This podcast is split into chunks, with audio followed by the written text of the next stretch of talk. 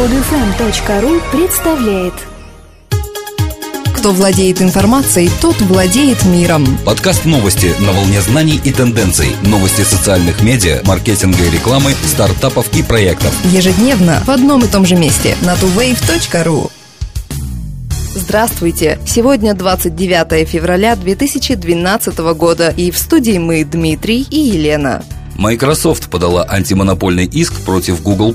По данным источников, близких к вопросу, суть претензий сводится к пресловутому доминированию Google на рынке веб-поиска. Источники особо подчеркивают неофициальный характер претензий, отказываясь раскрывать подробности. Сама компания Microsoft отрицает факт подачи искового заявления в Еврокомиссию. Вообще, говорить о монополии Google+, на долю которого приходится чуть более 6% интернет-пользователей в социальных медиа, при 55% пользователей, охваченных Facebook, Facebook не слишком серьезно. Число пользователей у Windows Live Profile собственного проекта Microsoft сравнимо с числом пользователей Google. При этом служба Microsoft существует уже не первый год, а социальная сеть Google была запущена лишь прошлым летом. Масло в огонь добавило объединение поисковой машины и социальной сети Google, что приводит в выдаче социального поиска к преимуществу данных из Google+.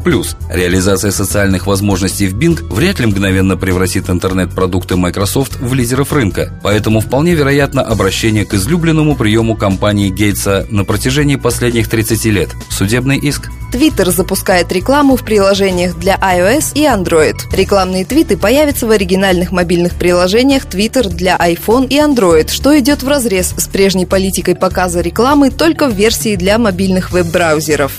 Лента новостей просматривается пользователями Twitter гораздо чаще, чем поиск, в котором раньше выводились рекламные тренды и рекламные твиты. Таким образом, мобильная аудитория рекламодателей увеличится в разы. Первыми в ленту будут запущены рекламные аккаунты, а позже появятся и рекламные твиты. Гарантией того, что пользователи увидят только интересующую их рекламу, послужит показ рекламных твитов исключительно от брендов, за которыми они уже следят. Владельцам iPad, которые негативно относятся к навязываемой рекламе, повезло. В их версии Twitter рекламные твиты и аккаунты пока не показываются. Гораздо сложнее придется владельцам смартфонов на базе OS Android и iPhone. Чтобы избавиться от рекламных вставок, они будут вынуждены переходить на Twitter клиентов от сторонних разработчиков, например, TwitterBot или Twitterific.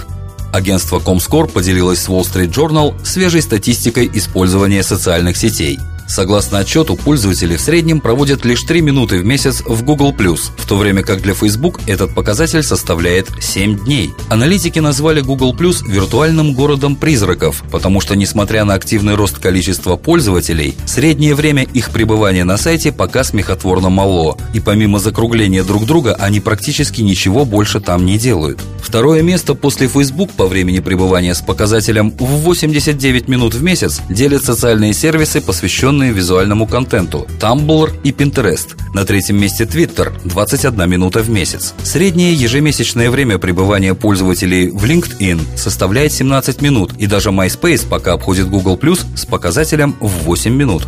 Сам Google упорно настаивает на том, что все идет по плану, а представитель компании даже заявил, что данные Comscore сильно занижены по сравнению с внутренней статистикой компании. На сайте американской газеты Huffington Post появился блог Владимира Путина. В данный момент в нем лишь два безликих поста. Перевод на английский язык выдержек статьи премьер-министра. После заявления, сделанного во время встречи с молодыми юристами в ходе предвыборной кампании, когда Владимир Путин сказал, что ему некогда осваивать социальные сети, было удивительно заметить его блог на сайте популярного новостного ресурса на английском языке. Правда, в рамках той же встречи кандидат на кресло президента России намекнул, что он вернется к этому вопросу. Как часто мировые лидеры публикуют свои сочинения на страницах Huffington Post. Оказалось, что для этого сайта уже писали премьер-министр Великобритании Дэвид Кэмерон, президент Франции Николя Саркози, премьер-министр Норвегии Йенс Столленберг и бывший президент Бразилии Луис Инасио Лула де Сильва. Отметился здесь и Барак Обама, правда, еще до того, как стал президентом.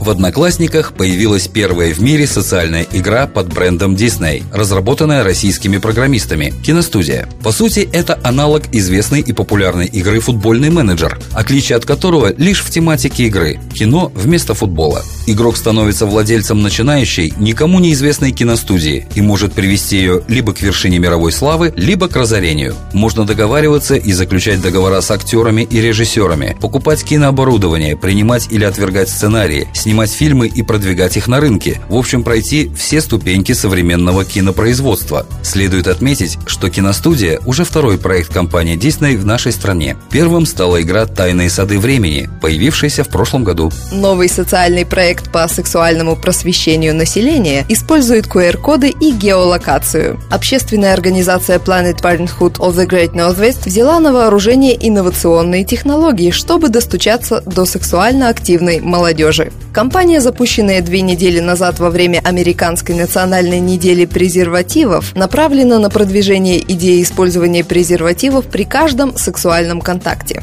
Благородная инициатива вылилась в довольно смелый и провокационный проект – сайт под названием Where Did You Wear It? Где ты его надевал? На котором пользователи могут отмечать географические координаты своих сексуальных подвигов с помощью QR-кодов на упаковках презервативов, полученных от организации. По задумке, такая карта будет работать как наглядный положительный пример, запуская эффект подражания. По принципу «раз мой сосед пользуется презервативом, то и я буду», превращая безопасный секс в настоящий тренд. Всего организация распространила 55 тысяч презервативов с QR-кодами среди студентов и другой молодежи.